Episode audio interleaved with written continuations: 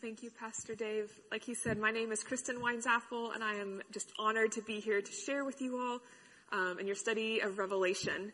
Um, as you guys have been going through the last couple months, I've been following along with your sermons that you've posted online, and I know I've really enjoyed learning. Um, I've not done a whole lot of study on Revelation until now, and so I've really enjoyed how Pastor Dave and Pastor Kristen and Pastor Kyle have been leading us through Revelation. And I know I've often been overwhelmed, and they've mentioned this, like, there's so many symbols, there's so many numbers, how do we understand it all?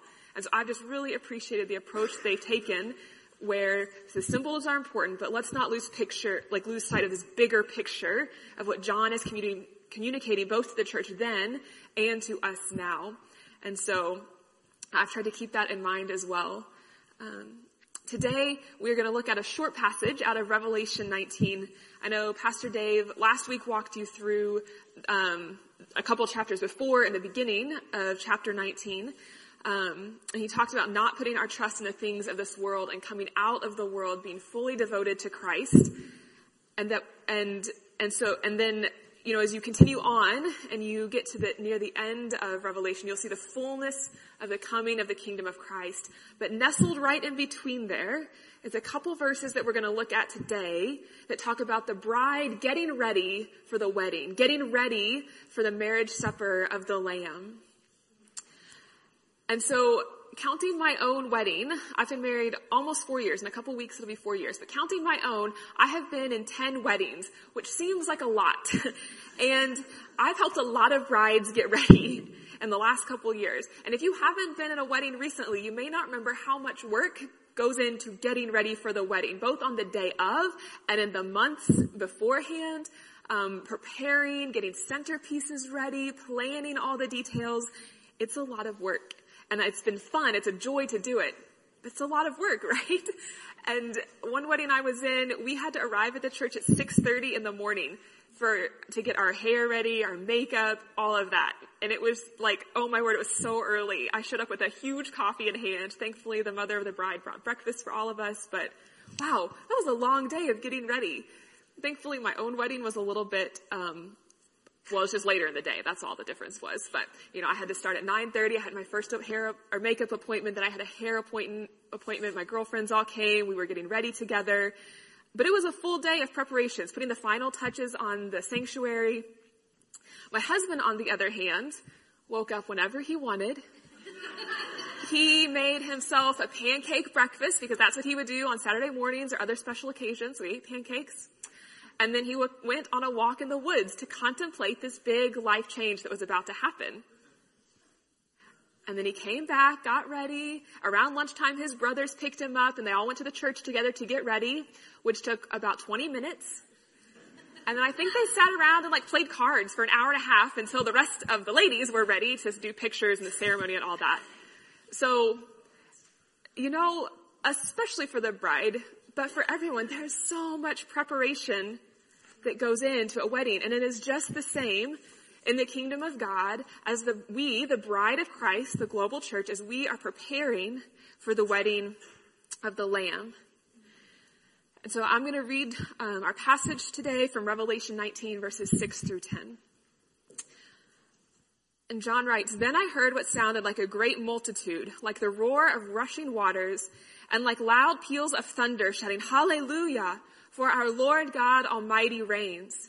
Let us rejoice and be glad and give him glory, for the wedding of the Lamb has come, and his bride has made herself ready. Fine linen, bright and clean, was given her to wear, and fine linen stands for the righteous acts of God's holy people. Then the angel said to me, Write this, Blessed are those who are invited to the wedding supper of the Lamb. And he added, These are the true words of God. At this I fell to his feet to worship him, but he said to me, Do not do that. I am a fellow servant with you and with your brothers and sisters who hold to the testimony of Jesus. Worship God, for it is the spirit of prophecy who bears testimony to Jesus.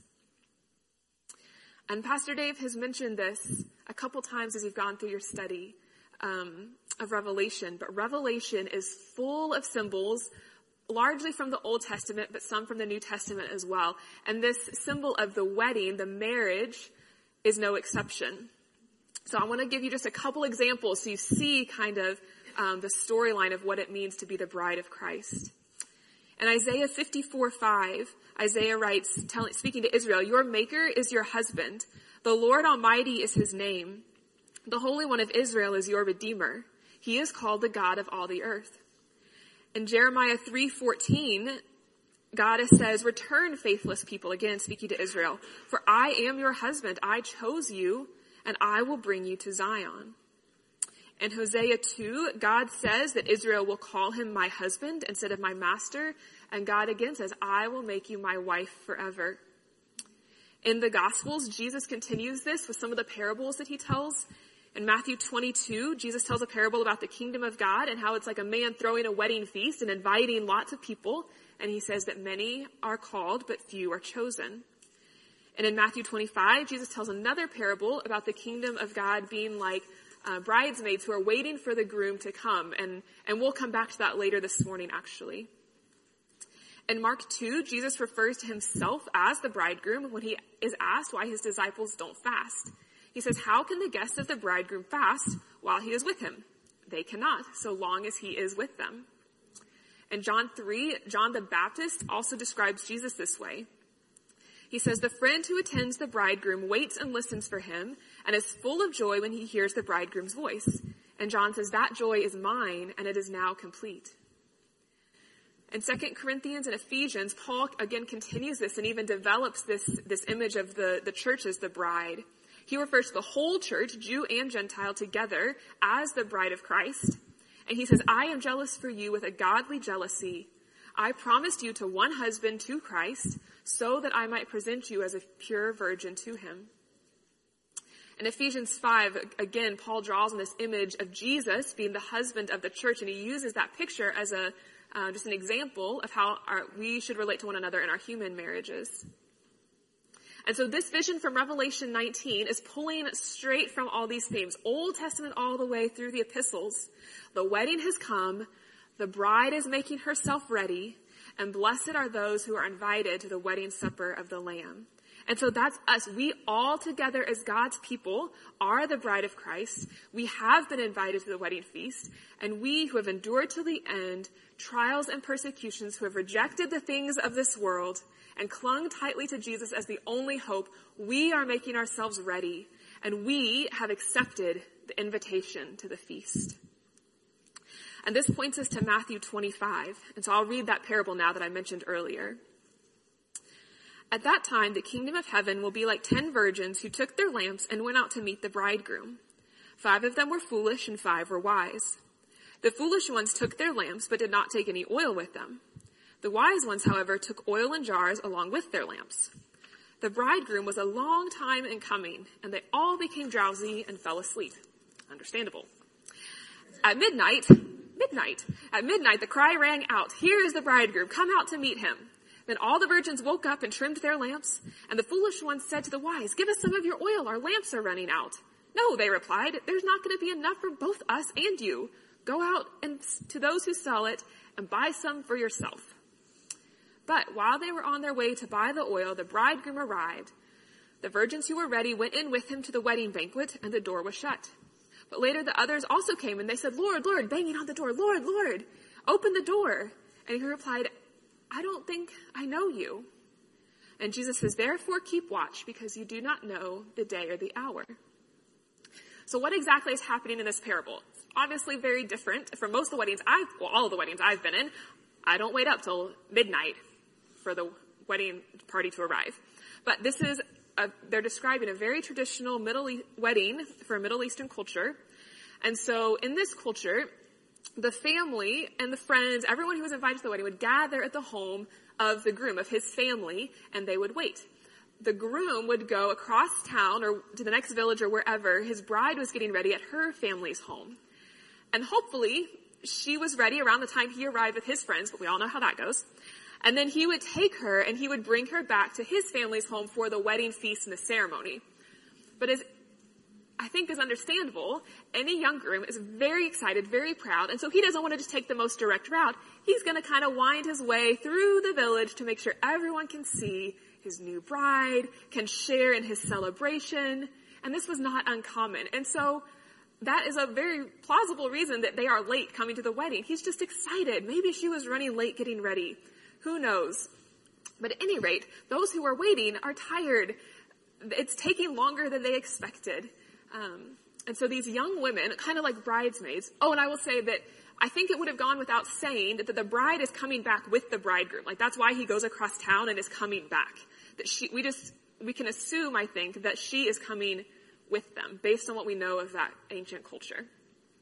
But needless to say, everyone's there waiting. Her friends probably are some of these young women with their lamps waiting.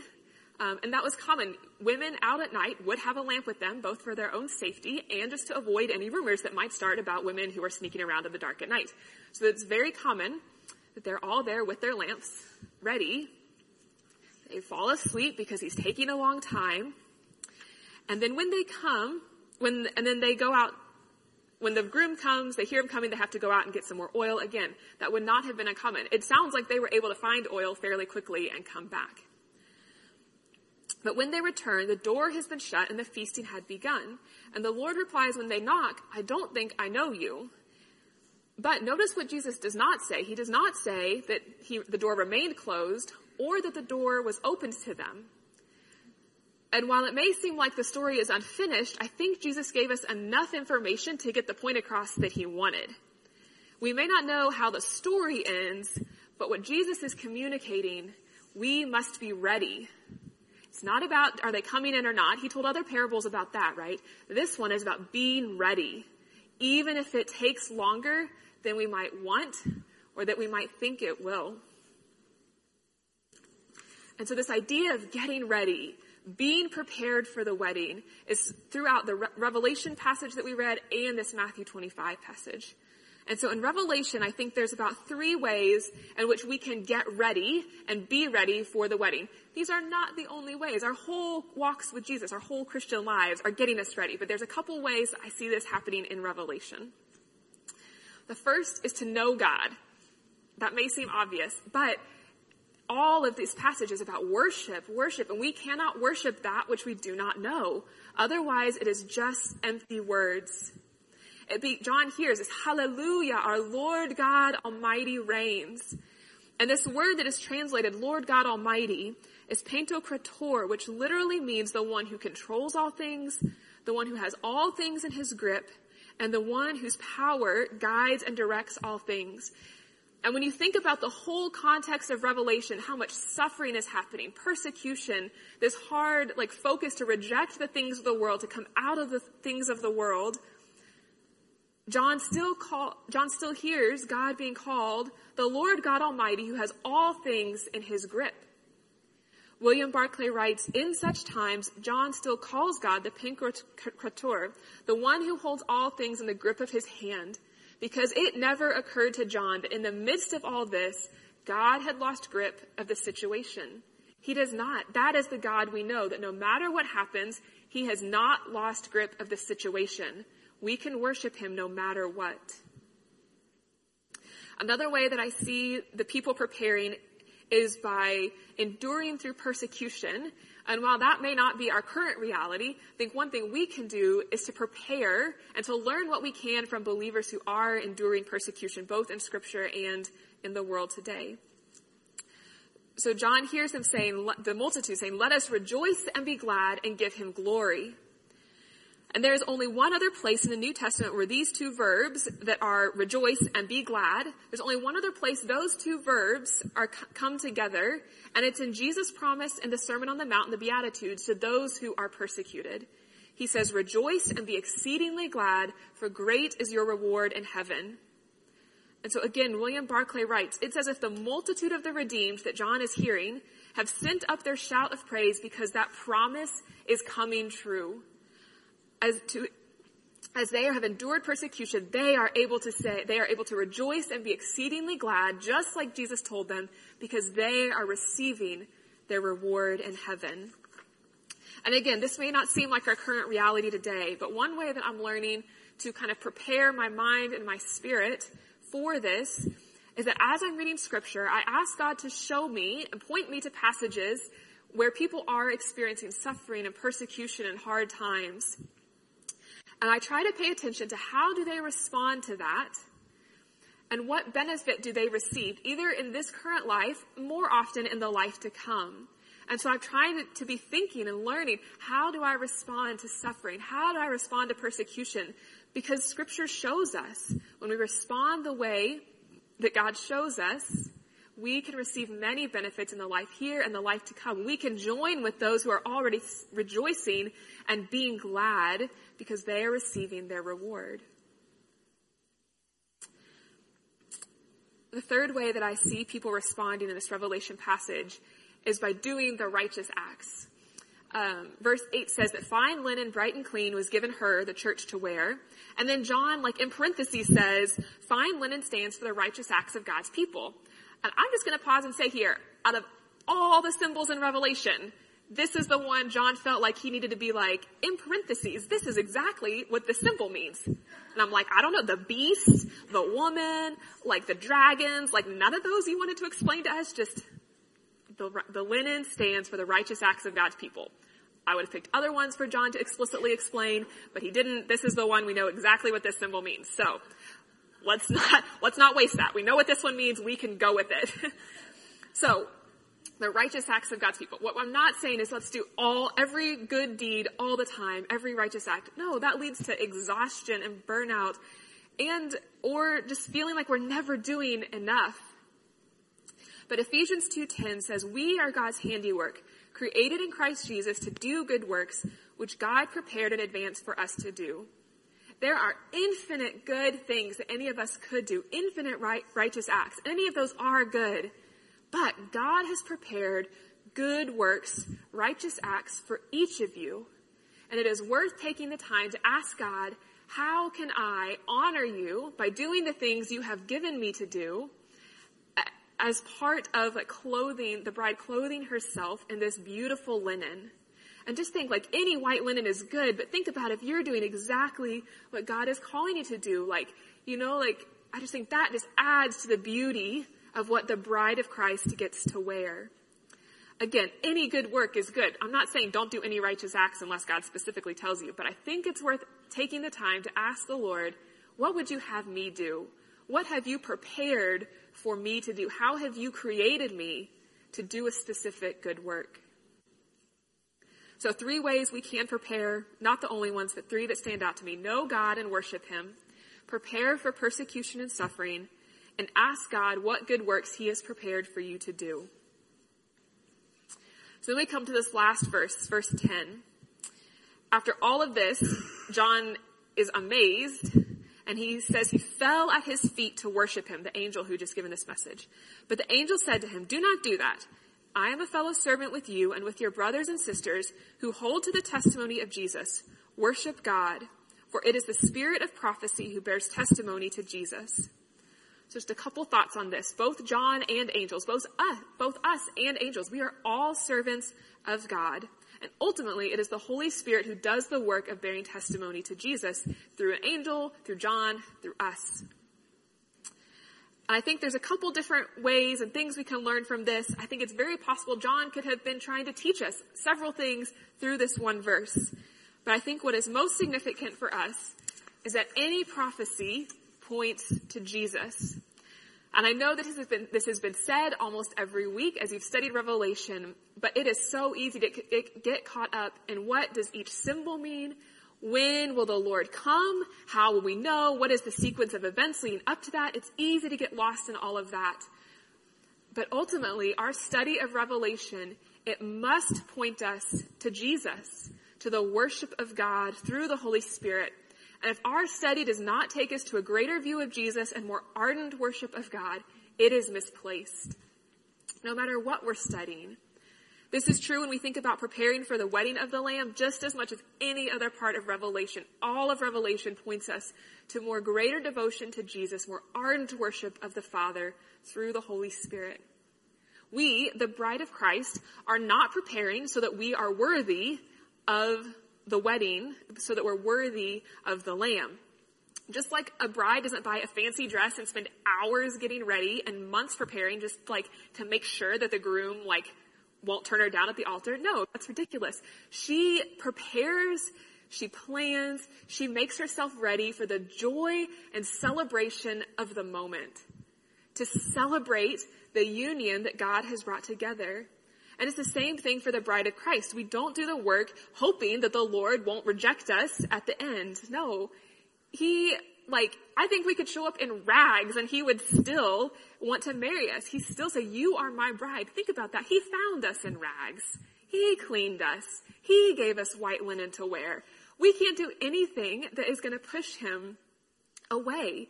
We spend our time and our diligence preparing for this wedding, doing his righteous acts for the joy and the celebration of the moment. Sometimes when I'm at weddings, I, just depending on where I'm sitting, I can't always see the bride as she's walking in. You've probably been in those when you're like, we're all standing up looking, I can't see her. Um, until she gets closer. But in those moments, I often turn around and will look at the groom standing right at the altar just to see the joy and just the disbelief on his face that he gets to marry this most beautiful woman. And I think, like, I think that is, that is our purpose in preparing for the wedding is for the joy, I'm picturing like wedding that must happen in the ceremony sometimes, in the sanctuary sometimes, the joy that is on the groom's face as he sees his bride who has done the work to prepare, who has made herself ready for the joy of being united with the Lamb. So for all of us, let's prepare for the wedding just for that moment so we can just fully celebrate and bring joy to Jesus as we, the body of Christ, are most fully united with him at the wedding supper of the Lamb. Let's pray. Jesus, you are worthy of all that we have to give. Lord, we can spend our whole lives preparing, um, and it would never, say it would never be enough, but Lord, we can never fully um, express our gratitude and our commitment that you have chosen us, you have cleaned us, you have made us righteous, and it's because of you that we are worthy to be called the bride of Christ. So Lord, we, we worship you, um, we lift your name high, and Lord, we say it is an honor to follow you and to be loved by you. We pray this in your name, Jesus. Amen.